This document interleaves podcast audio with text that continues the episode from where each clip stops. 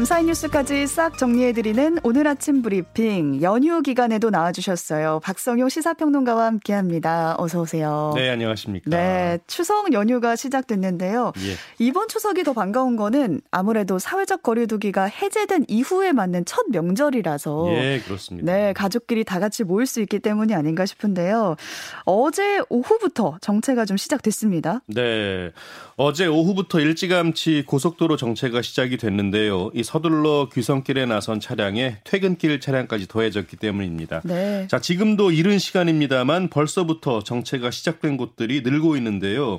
특히 공사 구간에다 일부 사고 구간도 있어서 여유 갖고 안전운전 하셔야겠습니다. 음. 일단 귀성길은 오늘 오전에 가장 혼잡할 것으로 예상이 됩니다. 약 3년 만에 거리두기가 해제된 뒤에 맞이하는 첫 명절인 만큼 이동량이 크게 증가할 텐데요. 네. 12일까지 이어지는 이번 연휴 기간에 총 3,017만 명, 하루 평균 600만 명이 이동할 것으로 예측이 되고 있습니다. 이에 따라 차량은 닷새 간 하루 평균 약 542만 대가 고속도로를 이용할 것으로 예측이 됐는데요. 작년 추석 때보다 10% 이상 늘어난 수치입니다. 네, 제가 새벽에 출근할 때 원래 차가 진짜 없는데 네. 오늘은 좀 많게 느껴지더라고요. 예, 맞습니다. 네, 벌써부터 차가 나오고 있습니다. 예. 막히지 않을 때 빨리빨리 이동하셔야겠습니다. 이번 추석 연휴 기간 동안 고속도로 통행료도 면제가 된다고요? 네. 오늘 새벽 0시부터 12일 자정까지인데요. 21개 고속도로를 무료로 이용할 수 있습니다. 아, 다만 지방자치단체가 관리하는 유료도로는 이 지자체 여건에 따라서 자율적으로 통행료 면제 조치가 결정이 되는데요. 음. 자세한 내용은 해당 지자체 누리집에서 확인하는 게 좋겠습니다. 일단 경기도의 경우에는 관내 민자 유료도로 세 곳에 대해 무료 통행을 실시하기로 했는데요. 대상이 되는 곳은 일산대교를 비롯해서 서수원에서 의왕간 고속화도로, 제3 경인 고속화도로 이렇게 세 곳입니다. 네. 또 연휴 기간에 교통 대책도 나왔습니다. 자세히 좀 알려주실까요? 네. 국토교통부는 12일까지를 추석 연휴 특별 교통대책 기간으로 정했는데요. 이 기간에 버스와 철도, 항공기 등을 증편하기로 했습니다.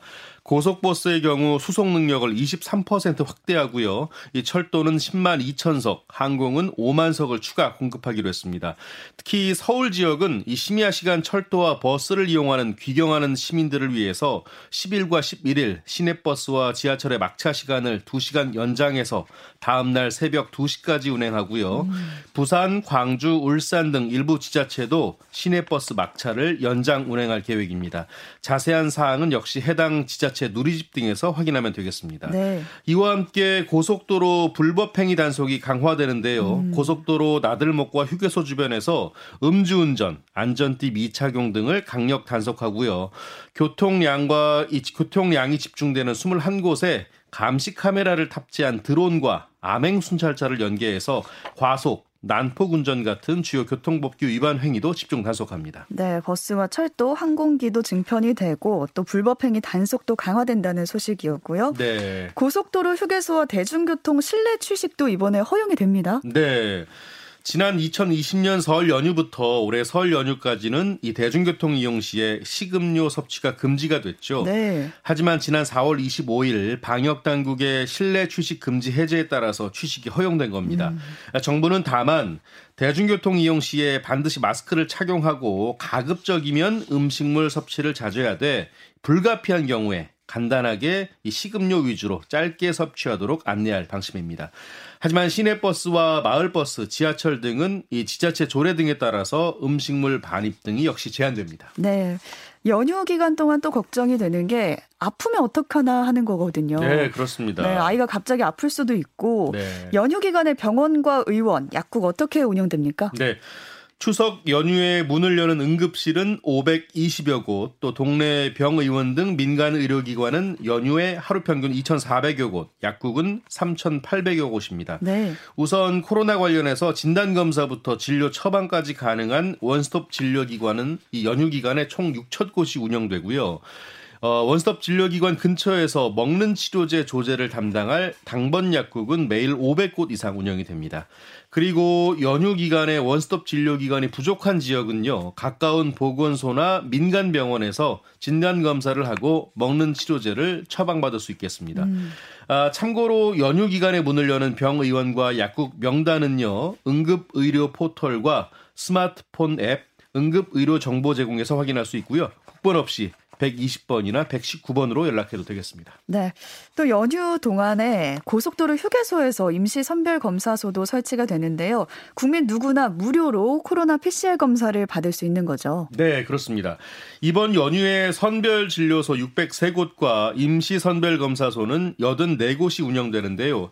특히 말씀하신 대로 고속도로 휴게소, 임시 선별 검사소 9곳에서는 우선순위 검사 대상자 해당 여부와 관계없이 모두 무료로 음. PCR 검사를 받을 수 있습니다. 네. 또 코로나 먹는 치료제 처방은 이 연휴에 문을 여는 동네 병의원뿐만 아니라 한시적으로 응급실과 지역 보건소에서도 가능한데요. 어, 자세한 이 당번 약국 말씀드린 대로 지자체 누리집에서 확인할 수 있습니다. 그리고 코로나 방역을 위해서 25개구 보건소 선별 진료소도 서울에서 정상 운영되고요. 예방 접종을 받을 수 있는 위탁 의료 기관도 문을 여는데 역시 코로나19 예방 접종 예약 누리집을 통해서 예약할 수 있습니다. 네, 이동 중에 갑자기 증상이 나타나서 뭐 휴게소에서 PCR 검사를 받을 수도 있겠지만 네. 의심 증상이 조금이라도 있을 경우에는 고향 방문을 자제해 달라 이렇게 방역 당국이 당부를 했습니다. 네, 그렇습니다. 특히 연로한 부모가 백신 기본 접종을 완료하지 않았다면 가족 모임을 미루고요. 음. 만남은 최대한 소규모로 짧게 가져줄 것을 권고했습니다. 재유행이 확연하게 감소세로 접어들었지만 거리두기 해제 이후 첫 명절인 이 추석이 재확산의 계기가 될 수 있다고 경고했는데요. 네. 고향 방문을 계기로 60대 이상 고연령층을 포함한 고위험군 분들이 위험에 노출될 수 있기 때문입니다. 특히 4차 접종 대상에 해당되는 60세 이상 고령층을 비롯해서요. 50대와 기저질환자, 면역 저하자들은 접종을 적극 받아줄 것도 권고했습니다. 음. 아, 이런 가운데 오늘 발표될 코로나 신규 확진자 수는 6만 명 후반대가 될 것으로 예상됩니다. 네. 또 이번엔 주목해봐야 하는 소식이 있는데요. 이번 주 초에 11호 태풍이 다녀갔는데 지금 제 12호 태풍이 발생해서 북상하고 있다고요. 네, 그렇습니다. 일본 오키나와 남동쪽 먼 해상에서 제12호 태풍 무이파가 발생했는데요. 음. 참고로 이 무이파는 마카오에서 제출한 이름인데 매화를 뜻합니다. 현재 무이파의 강도는 중이지만 서쪽으로 이동하면서 세력을 키워서 10일 오전 그러니까 내일 오전 9시에는 강인 상태로 오키나와 남남동쪽 480km 해상에 이르고요. 13일 오전 9시에는 강도를 유지한 채 오키나와 서쪽 230km 해상에 이를 것으로 분석되고 있습니다. 네. 아, 기상청은 이 무이파의 이동 경로를 예의주시하고 있는데요. 국내 영향 여부는 내일쯤 판단할 것으로 내다봤습니다. 음, 아직까지는 국내 영향이 있을지 모르는 상황이네요. 예. 네. 태풍이 휩쓸고 가면서 예년과 다른 명절을 맞고 있을 곳이 아마 포항이 아닐까 싶은데요. 네. 우선 아파트 지하 주차장 침수 사고의 수색 작업이 마무리됐습니다. 네. 소방당국이 어제 오전 9시쯤부터 아파트 1단지와 2단지 지하주차장에서 최종 수색을 진행했는데요. 실종자 명단에는 없지만 혹시 모를 매몰 실종자를 확인하기 위해서였습니다. 음. 최종 수색 결과 실종된 9명 가운데 2명이 구조되고 7명이 숨진 채 발견된 것 외에는 이 추가 인명 피해는 없는 것으로 확인이 됐고요. 네. 경찰이 현장 감식에 들어갔습니다. 네. 이 아파트 지하 주차장에서 침수로 숨진 이들에 대한 안타까운 사연이 좀 조금씩 나오고 있는데 어떤 사연이 있을까요? 네. 먼저 15살 김무군의 사연인데요. 사고 현장에서 15시간여 만에 구출된 50대 여성과 함께 지하 주차장에 내려갔던 15살 중학생 아들 김군입니다. 이 김군은 네. 목숨을 잃었습니다. 이 김군이 급격히 밀어닥친 물에 문을 열지 못해서 이 차 안에 갇힌 어머니의 탈출을 돕던 중에 물의 수위가 가슴까지 금세 차올랐다고 하고요. 이 탈출이 어렵다고 판단한 어머니는 아들이라도 살아야 한다고 판단해서 김군에게 먼저 나가라고 했던 것으로 전해졌습니다. 음. 이 김군은 이 과정에서 어머니와 헤어지기 전에 키워줘서 고맙고 사랑한다라는 말을 남겼던 것으로 알려졌는데요. 음. 말씀드린 대로 안타깝게도 김군은 주차장 뒤편 계단 인근에서 심정지 상태로 발견이 됐습니다. 네. 그런가 하면 함께 지하 주차장에 내려갔다가 변을 당한 60대 노부부 그리고 노모를 홀로 모시고 살았던 50대 홍모 씨의 희생 사연도 안타까움을 더하고 있습니다. 네, 가족을 잃고 명절을 맞을 분들을 또 생각하니까 참 속상하고 안타까운데 전국에서 또 피해 복구를 위해서 만여 명이 포항으로 가고 있다라는 소식도 들리고 있더라고요. 네, 손길이 이어지고 있습니다. 네, 큰 힘이 되길 바랍니다. 어제 희생자의 첫 발인도 진행이 됐습니다. 네. 50대 허모 씨의 발인식이 있었는데요. 20대 아들이 어머니의 영정을 들고 장례식장 밖으로 나왔고요. 이 두 딸은 어머니의 관이 운구차에 옮겨지는 것을 눈물로 지켜봤습니다. 음. 오늘까지 나머지 사망자의 발인이 순차적으로 이뤄질 예정인데요. 다만 포항시는 희생자들을 위한 합동 분향소 또는 합동 장례식은 치르지 않기로 했습니다. 네. 이런 가운데 한편에서는 포항 참사를 두고 큰 돈을 번다 이런 입소문이 퍼지고 있어요. 견인차들 얘기죠. 예, 그렇습니다. 어, 일단 손해보험협회 등에 따르면요. 지난 6일 포항에 불어닥친 흰남노로 전국에서 6,700여 건의 차량 침수 사고가 발생했는데요. 이 가운데 절반 이상이 포항과 인근 울산, 경주 등에 집중돼 있는 것으로 알려졌습니다. 음. 그래서 지금 포항은 전국 각지에서 모여든 수백 대의 견인차로 몸살을 앓고 있는데요. 말 그대로 견인차 업계의 장터나 마찬가지라고 합니다. 아. 이 심지어 포항에 가면 침수차가 길거리에 널려 있어서 큰 돈을 벌 수 있다는 입소문까지 났다고 하는데요. 이 침수차를 차지하기 위해서 경쟁적으로 도로를 고속 질주하는 경우도 음. 잦아서 소음 피해는 물론이고요.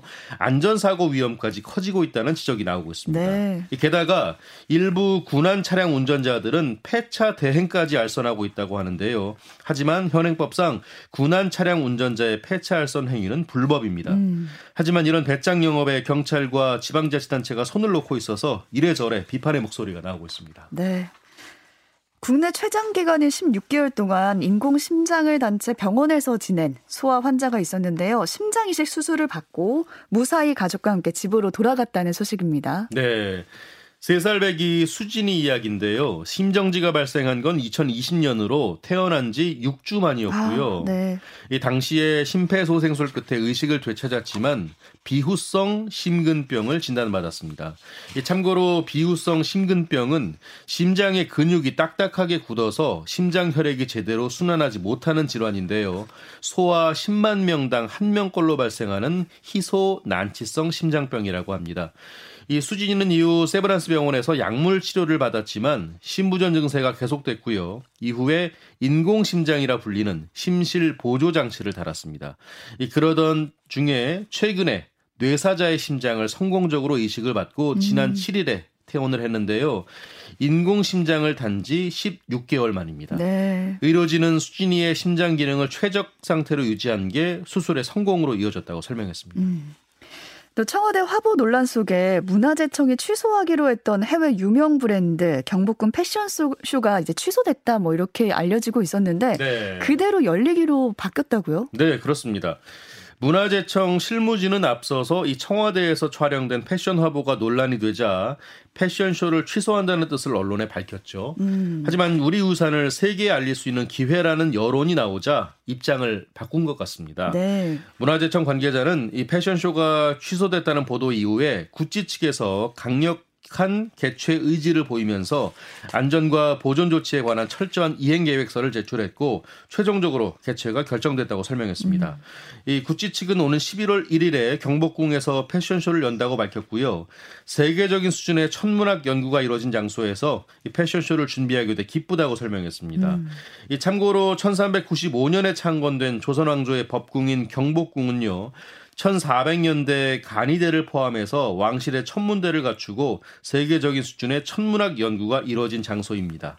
이번에 열릴 구찌 패션쇼는 우주 기원론을 주제로 이 별자리에 담긴 신화 이야기 등을 모티브로 하고 있다고 합니다. 네, 경복궁 패션쇼 그 자체가 듣기만 해도 뭔가 이색적인 쇼가 되지 않을까라는 생각이 듭니다. 네. 청와대가 개방되면서 인근 주민들이 불법 주차로 힘들어했었는데 서울시 네 서울시가 청와대 인근 주차장을 점 전면 개방하기로 했습니다. 네. 종로구와 대통령 경호처 등 세 개 기관이 상호 협의를 통해서 이 청와대 인근 주차장을 전면 개방하기로 했습니다. 음. 이번에 개방되는 주차장은요. 청와대 출입 기자와 직원 주차장, 춘추문 동측 주차장, 사랑채 주차장 등 4개 구역 모두 180면입니다. 네. 이 서울시는 관제 설비 공사를 거쳐서요. 해당 주차장을 청와대 방문객과 거주자 우선 주차장으로 활용할 예정입니다. 서울시는 최근에 청와대 개방과 광화문 경장 개장에 따라서 인근 방문객이 급증하면서 통행에 어려움을 겪었고 음. 이에 종로구와 대통령 경호처와 함께 논의해서 주차장을 전면 개방하기로 했다고 설명했습니다. 네, 주차난에 조금 숨통이 트이지 않을까라는 생각이 듭니다. 네. 오늘 여기까지 듣겠고요. 남은 연휴 즐겁게 보내시고요. 박성용 평론가와 함께했습니다. 고맙습니다. 고맙습니다.